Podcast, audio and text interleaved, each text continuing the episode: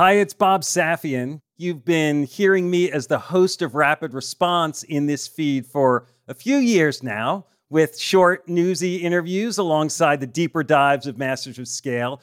Well, I'm excited to share that Rapid Response is expanding into its own feed. We'll be putting out shows twice a week, focusing on the urgent issues that business leaders are dealing with in real time. So search for Rapid Response in your podcast player and subscribe to make sure you get all our episodes. I'll see you on the other side. Hi, listeners. It's Reid. You're about to hear a special episode of Masters Scale called Five Secrets to Keeping Your Best Employees. You've probably thought about your team a lot during the pandemic, from their physical safety to their mental health to whether your organization can survive without painful layoffs. Now that the prospect of normalcy is glimmering on the horizon, you may be asking different questions about how to lead your team. Like, when should you ask them to come back to the office? How can you get them reconnected to the mission and vision of the company? Will things ever return to normal? And what does that look like now? In this time of reopening, full of unknown variables, teams need clear leadership more than ever. That's why we made this episode using carefully selected stories from Masters of Scale and Rapid Response. So, as businesses and the global economy start to regroup, let's look at five secrets to keeping your best employees. You got to have incredible talent at every position. It's like this huge push. There are fires burning when you're going home. Can you believe it? Such an idiot. And then you go back to, this is totally going to be amazing. There are so many easy ways. I'm supposed to know what to do. I have no idea what to do. Sorry, we made a mistake. But you have to time it right. Oops. Working out of a three-bedroom apartment. Stuff that just seems absolutely nutballs. Ten years later, I'm like, well, that's just how you do it. We haven't made it. Just how you do it. This is Masters of Scale. We'll start the show in a moment after a word from our premier brand partner, Capital One Business. I woke up in the middle of the night because I had this nightmare that we were front page news that we've done the stupidest mistake of our life by making this pivot. That's Aparna Saran, Chief Marketing Officer for Capital One Business, and she's recalling a moment from her previous position at Capital One when she was heading up a team designing a new business card. We had just made the decision to go all in and sunset the prior version of the product, which was honestly the cash cow for our business. When we made that decision within a senior leadership meeting, as someone who had been on the journey to build this out for five plus years, it was really exciting. But by the time the weekend hit, I started to feel the responsibility and the pressure. We are taking this big bet on something that I've built. Perhaps you've been there. You've made a pivotal decision, and then panic sets in. How would Aparna calm her butterflies and steer her team through this pivot? We'll find out later in the show. It's all part of the Refocus Playbook, a special series where Capital One Business highlights stories of business owners and leaders using one of Reid's theories of entrepreneurship. Today's Playbook Insight have multiple Plan Bs.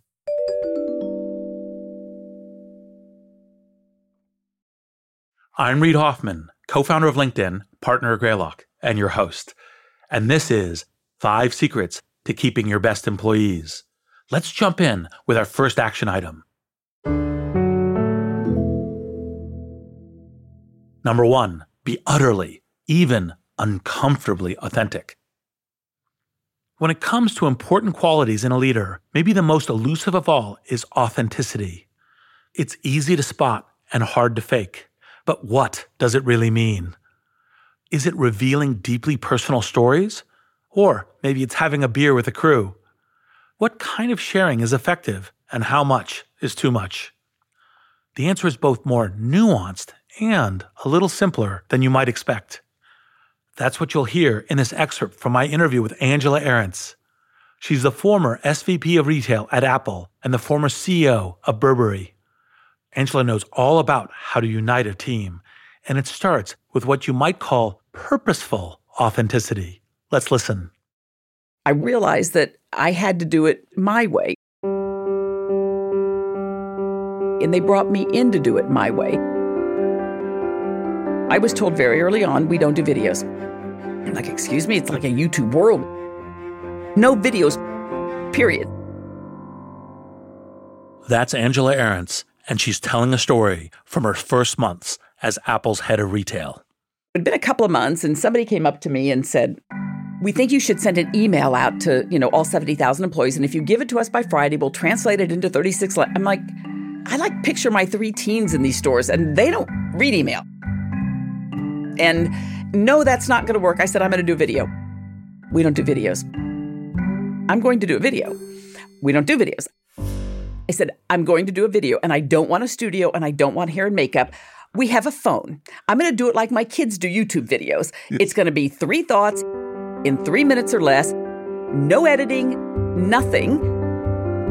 So Angela recorded her first video memo to Apple employees from her desk using an iPhone.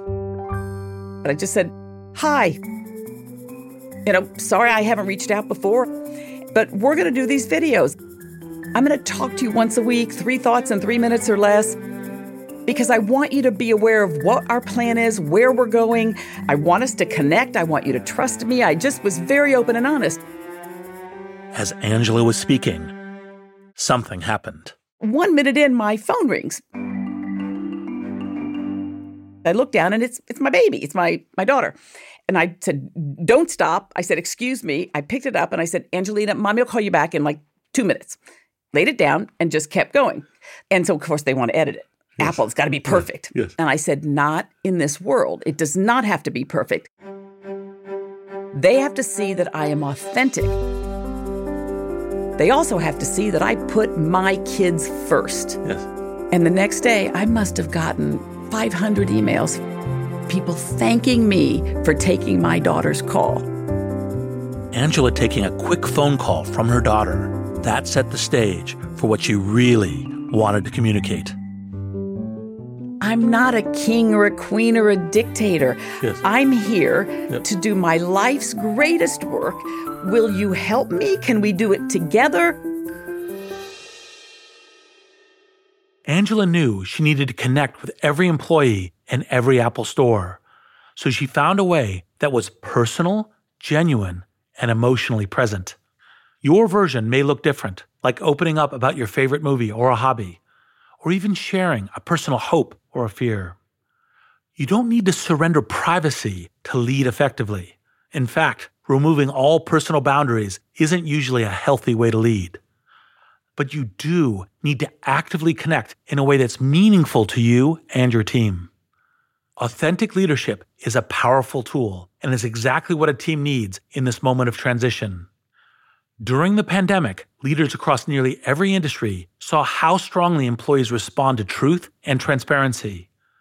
That's a lesson we can't afford to forget, especially now you'll be asking your teams to do things like come back to work in person or work in new ways. So be purposeful in recognizing when and how you can be revealing and vulnerable. When you lead with authenticity, you inspire your team to come along.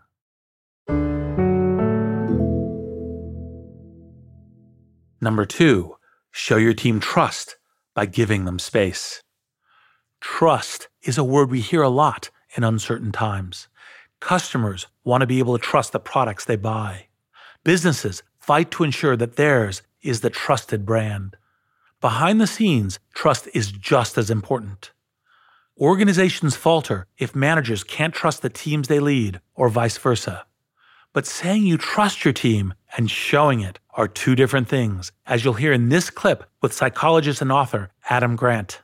He spoke with Bob Safian on Masters Scale Rapid Response on how, for some CEOs, letting go is hard to do. Early 2018, I went to a bunch of the most powerful CEOs in Silicon Valley. I said, I'm interested in running a remote Friday experiment. As a researcher and professor at the Wharton School, Adam conducts these types of experiments to explore how to improve business practices. I said, I'm curious about whether letting people work from anywhere one day a week could increase productivity and creativity without hurting culture and collaboration. They all said no thanks. I was pretty surprised by this, so I asked them why, and they said things like, well, I don't want to open Pandora's box because once we let people leave, they might never come back. And I'm afraid that productivity is going to falter and our culture is going to fall apart and people won't work together. In retrospect, that seems like a pretty pessimistic view of team culture. But in 2018, the Pandora's box view was also common. Leaders worried that a distributed workforce would mean the death of culture and productivity. Needless to say, those attitudes have changed after pandemic imposed remote work proved so effective. Hilariously, at least three of these CEOs have announced that their firms might never return to an office. They were so resistant to rethinking the simple idea of just letting people work remotely one day a week. And now that they were forced to rethink it, they've decided maybe we should work remotely all the time. With hindsight, it's easy to see how wrong those CEOs had been. Their resistance to change was based on how they feared employees would respond to even a taste of remote work. They made an assumption and assumed the worst. Right now, your team deserves the benefit of the doubt. After a time of intense pressure and uncertainty, we've seen teams around the world rise to the occasion. What they need now is for you to repay that in trust. That's not blind trust, you can and should still evaluate performance and outcomes. But be sure you're evaluating off actual data, not what you think or fear will happen. Trust in teams is something Dara Khosrowshahi, CEO of Uber, takes seriously. And he can point to a moment he discovered he needed more of it. I spoke with Dara about how great leaders help companies transition from scrappy pirates to a formidable navy. Beware, nautical metaphors ahead. In 2005, Dara became the new CEO of the travel website Expedia, and he had to hit the ground running. I was working harder than I ever had. I was in every single meeting. I was working day and night. I was making decision after decision after decision. I thought I was doing a great job. I had no idea. Dara had only been in his job for a month when an employee came to him with an insight he wasn't expecting. I had an eye opening moment when a young product manager, Jen Pierce, I still remember her, came to me just to shoot the breeze in my office. She came and said, You know, Dar, you keep telling us what to do instead of telling us where to go. And we like you, so if you tell us where to go, we'll figure out our way there. But if all you do is tell us what to do, then whenever you're not in a meeting, nothing happens. So, can you just tell us where to go and then let us get there? In this one conversation, Jen transformed Dara's trajectory as a manager. For me, it was like, boom, eye popping. I had to really work very, very hard because I was a bit of a control freak to let go of what people are doing and really start talking about where we're going and trust my team to get us there. Dara had just learned an early lesson in running a navy. From the outside, it might appear to you that you command a fleet of ships by telling each one exactly what to do. But that's not how the chain of command works. The admiral doesn't tell each submarine commander the precise depth to dive to. The admiral gives broad direction and trusts that their officers know what to do. This combination of strong local leadership and a strong centralized chain of command is what defines the most successful navies and distinguishes them from the pirates. What Dara learned and what Adam Grant's study effort revealed is that building trust isn't ultimately a matter of words, but actions. Especially in times of transition, the best leaders give their teams leeway to operate. That doesn't mean avoiding your responsibility as a decision maker. Teams can still make wrong moves or choices that are insufficiently bold in times of change. That's where leaders can be truly additive, making hard calls and encouraging big swings. But throughout this process, it's essential to treat employees like peers and colleagues. Whether it's giving them space to work out product solutions or setting up dialogue with them to seek their feedback, or even just trusting them with remote flexibility, the move required by leaders now is to resist micromanaging. Instead, prove your trust by giving leeway and independence. Number three, throw a party. Every organization has its own approach to cultivating joy. Some go with a generic birthday cake served at 4 p.m. in the conference room. Others opt for the wild conference in Vegas with skydiving outings and a midnight magic show. Whatever you're doing, it's time to do more right now. On a human level, celebrations can help us make a clean mental break from a period of stress and heartbreak. And after 2020, we certainly can use a break. But at an organizational level, they also help commemorate goals met and achievements unlocked. In that way, celebrations fuel optimism, creativity, and execution. That's how Melanie Perkins, co founder and CEO of Canva, approaches team festivities. As you'll hear in my conversation with her from late 2020, she takes the art of jubilation seriously. Every three months, we do something called a season opener. We get the entire company together for the entire day and we get each of the groups to be talking about their big goals that they're driving towards. They often show off future mocks, future designs, and really paint the picture of where they're going. I talked to other guests before about the value of frequent celebrations to strengthen teams. But I found these quarterly season openers really interesting one of our values is to set crazy big goals and make them happen. And then when they happen, we have a hilarious celebration. So when we launched our paid product for the first time, we released doves, like literal doves. It was hilarious.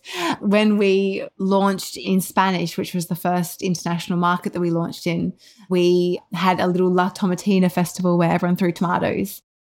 Like most other social activities, these season openers had to adjust to COVID times. It used to be in person in each of our offices, but now we do it online and we send everyone a box there's always very clear labels on the outside that says do not open. And so everyone has these boxes that they're not allowed to open. They're sitting in their home and everyone's always like, what's in the box? And then the season opening comes and we have this moment where the whole company unboxes their box. And then there's often envelopes inside or secret clues. And then throughout the presentation, we'll you know, have an announcement. We'll be like, so we just hit this really exciting milestone. And then milestone is open envelope number one, and then people open the envelope, which is a bit of fun. And then we'll have some treats in there for people to eat throughout the day. Last time we had an origami challenge. So the whole company was doing an origami challenge and posting it on Slack. It's just like little fun things that help bring the company together. And I think that that element of physicality is quite wonderful because, you know, as everyone's feeling distant, you don't want to just feel like another Zoom call. This may sound like gamification and the employee experience, but I actually think it's a bit different because you don't really want to gamify in an obvious way. It can make the employee mistrust your intentions or even alienate them. Instead, you want to do things that make them feel like they are included inside the tent versus being acted upon. Incentivizing progress with celebrations is fine, tomato throwing and origami folding and all as long as the incentives make the employee feel like a more integrated part of the team. I think that trying to create that shape and create that you know little moment of pride for people is a lot of fun and really critical, I think. Melanie's right. Cultivating team pride isn't just fun, it's critical. And that's actually the most important thing to remember. You'd be hard pressed to find a CEO who calls themselves anti joy. But too often, celebration slips down the priority list, or it gets approached haphazardly. You don't have to blow through your budget to mark team wins. In fact, even a simple postmortem has value. Post hoc assessments aren't just for when projects go bad, they're also for when they go excellently, and you want to take stock of what worked. Your move now is to create opportunities for joy within your team whether it's something structured like Canva's season openers or a surprise pizza day at the end of a long week, seizing chances to celebrate will make the entire organization stronger. We'll be back in a moment after a word from our premier brand partner, Capital One Business. There was panic that set in that night because I didn't want to let people down. We're back with Aparna Saran of Capital One Business. She was recalling the time she woke up in a cold sweat terrified that the new product she had been working on might fail. So the next morning, she sat down and wrote an email. Sunday morning, and I said, you know what? I'm going to just like share this with my peers. It was very emotional. It was like sort of a cry for help. Aparna realized that if the new product didn't take off, she needed a plan B, preferably multiple plan Bs. I'm inviting them to be the thought partners so that we are mitigating as much risk as possible and we have contingency plans in place as we make this move. You write something like this and your heart is pounding, should I send this? It was a super vulnerable moment for me. But then I was like, I'm going to just send this. Like, what's the worst that'll happen? It can't be worse than being on the front page of the newspaper. So she held her breath and hit send. What happened next would surprise even her. We'll hear about that later in the show. It's all part of Capital One Business's Spotlight on Business Leaders, following Reid's Refocus Playbook.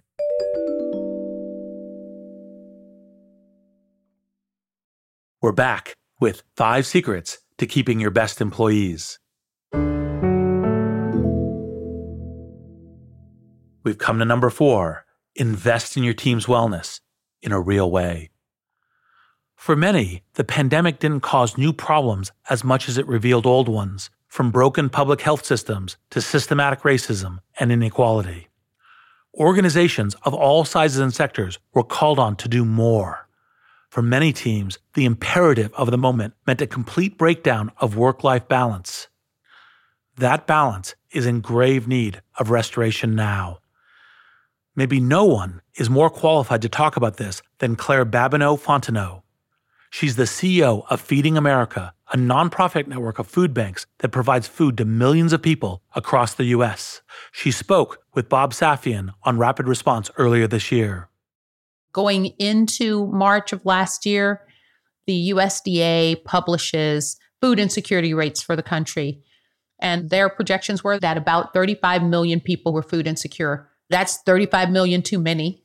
But that represented significant progress because in the last economic downturn or last Great Recession of 2008, we saw those numbers go to nearly 50 million.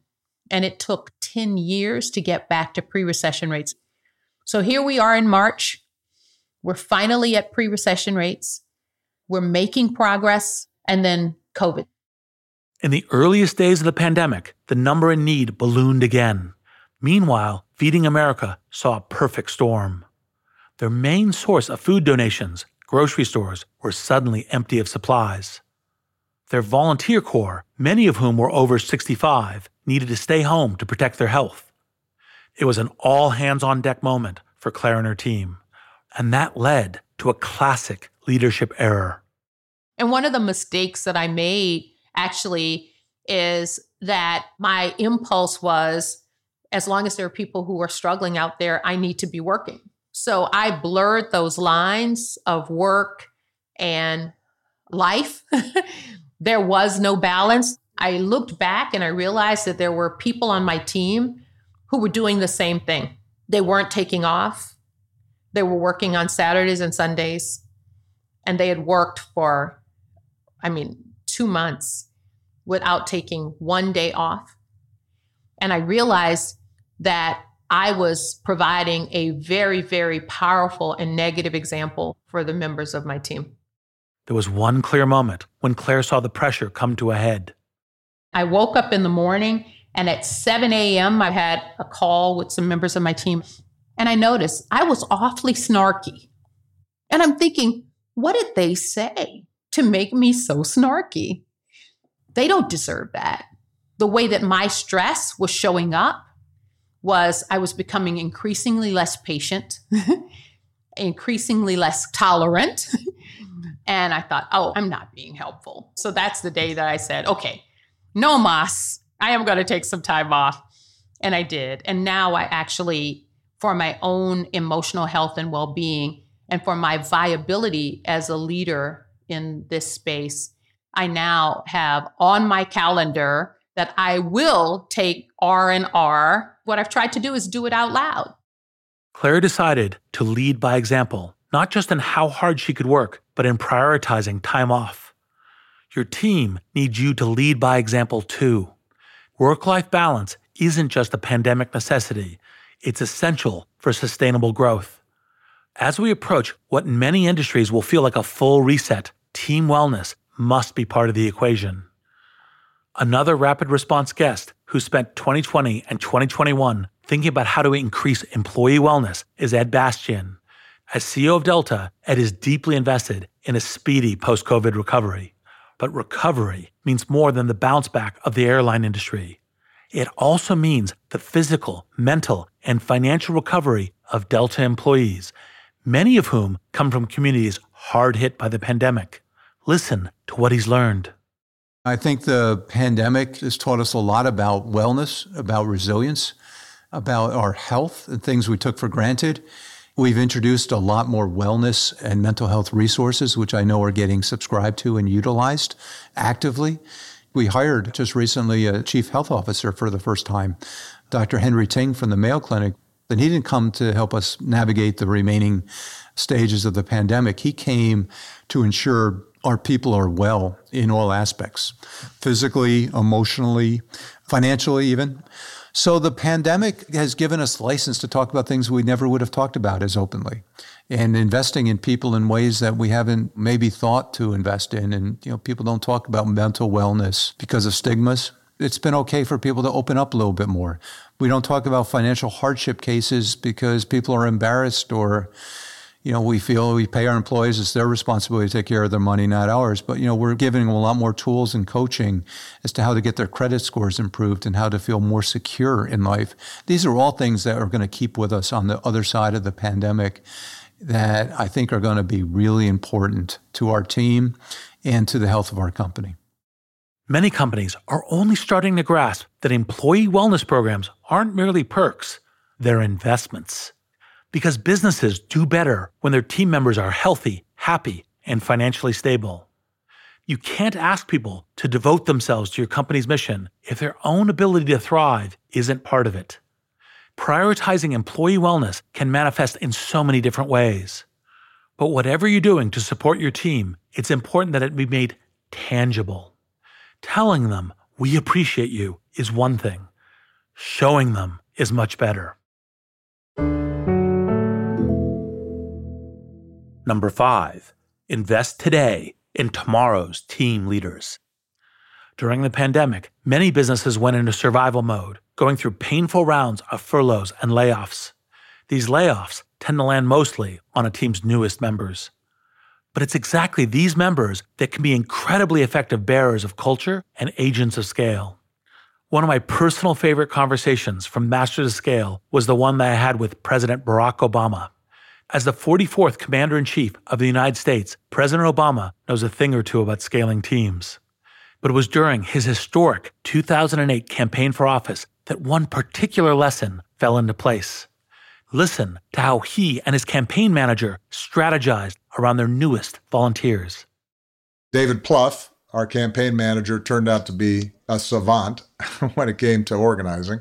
He was experienced, but he was still pretty darn young and had never actually managed a campaign. And he just turned out to be terrific. The guy sweated the details and was smart and disciplined. He understood that for us to be successful, we had to empower people at the lowest levels. The organizer in some county in Iowa, they had to feel as if they could make decisions on the ground and be able to be nimble and respond to events quickly. This distributed empowerment of teams helped the campaign grow exponentially. We ended up having a horizontal sort of structure, put a lot of money into our organizers on the ground, capped salaries and bloated expense accounts and all that stuff. David just said, look, this is how much I'm making this is how much senior folks are making. Everybody's going to be making half of what you can get paid in another campaign. If you want to work in another campaign, go ahead. But it's because we want to use this money to hire more 23 and 25 year old kids who are going to be running around Iowa, busting their butt trying to get folks to turn out for Barack. This is such an entrepreneurial approach to campaigning that I had to take a moment after the interview to talk it over with my producers. The precise reason why culture is a theme that we come back to again and again within Masters Scale is because when you're scaling, if you don't have the horizontal culture, your culture will not scale. And then that will become a competitive disadvantage because it's very hard and takes a lot of energy to refactor culture. And that's part of the reason why everyone tends to be get culture right from the beginning. And scaling is scaling lots of people. Like what happens when you're hiring 100 people a week? Right. Well, the CEO can't be infusing the culture in all of those people. They just like they got other things they're going to be doing. And so that's why you need to have the culture, lots of people within the organization, and a general network of reinforcement of the culture within the organization. When you're trying to make a deadline, meet a moment, or time a launch, empowering your ground team is how you grow quickly and with integrity. You had this esprit de corps that develops. Young people feeling invested because they're empowered. They're not just going around getting coffee for people, but they're actually our frontline workers and have decision making power and authority, and we're respecting them. That's really what ended up winning it for us. Over a dozen years and one pandemic later, this is still essential advice. As companies ramp up post COVID hiring, it's critical to build in a mechanism for scaling culture, starting at the entry level. Hand your future star players the baton, they'll run with it. Another guest who understands the value of investing in emerging talent is Rachel Carlson. She's the co founder and CEO of Guild Education, a digital platform that enables frontline workers to get degrees and certifications as a free employee benefit. Rachel's been watching the war for talent heat up and sees training programs and upskilling as essential to winning that fight. She talked to us about it on Rapid Response earlier this year. So, employers serve as Guild's distribution channel. They help connect their employees with the upskilling opportunities, but then they also pay. They pick up the bill for their employees to go back to school, and that's because they see a real positive ROI in doing so.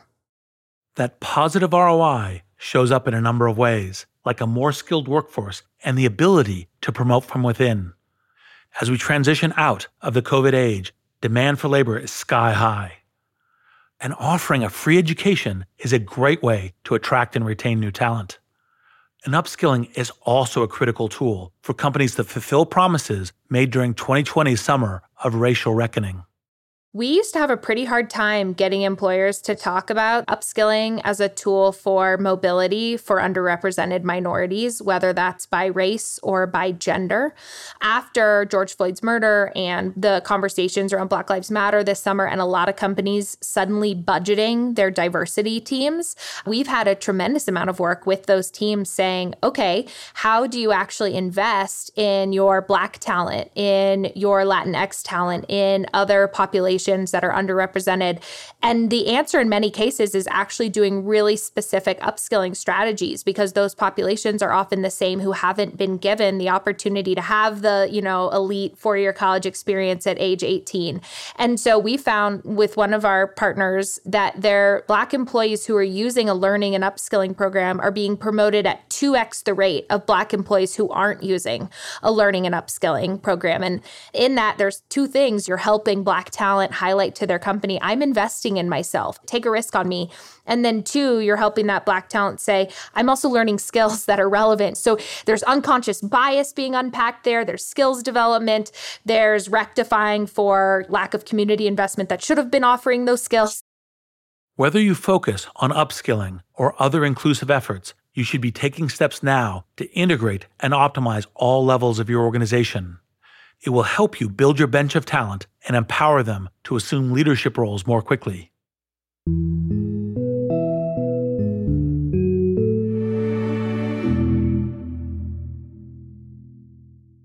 We hope this special episode has given you some practical advice on supporting your teams in this peculiar moment. Yes, this moment, right now. Right now, you can record an unvarnished personal message like Angela Ahrendts or like the CEOs Adam Grant spoke with, you can make a decision to trust your teams, even if they're not always on premises within arm's reach. You can decide, like Dara Khosrowshahi, that from now on, you'll focus not on telling your team members what to do, but on showing them where you're all going. You can lead by example, like Claire Babineaux Fontenot, and choose mental health over burnout. Or, like Ed Bastian at Delta, double down on investing in employees' well being. Just like President Obama, you can structure your growth strategy around empowering and democratizing team members, even those who don't have much seniority. Or take a page from Rachel Carlson and invest in upskilling to unleash new talent and new opportunities. Remember when you told your team, We're all in this together. It's up to you to make sure that's more than happy talk. Because actually, you're not trying to get your team back to normal. What they deserve now is to move forward. I'm Reid Hoffman. Thank you for listening. And now, a final word from our brand partner, Capital One Business. Throughout the day, text messages and emails kept pouring in. Whatever you need, just let us know. We're back one more time with Aparna Saran of Capital One Business. She was telling us about a Sunday morning email she fired off in a moment of panic. Minutes later, her inbox was overflowing, and the support she found wasn't just emotional, it was practical. We talked about detailed contingency plans and we created our go to market strategy before we are in full rollout mode, we had stage gates so that we could test and quickly learn and iterate. And within a matter of like six months, as we were rolling things out channel by channel, those stage gates would allow us to pivot if we saw something that we didn't like. That day, Aparna learned a lesson that stayed with her. Having multiple plan Bs doesn't just expand your options, it gives you new opportunities.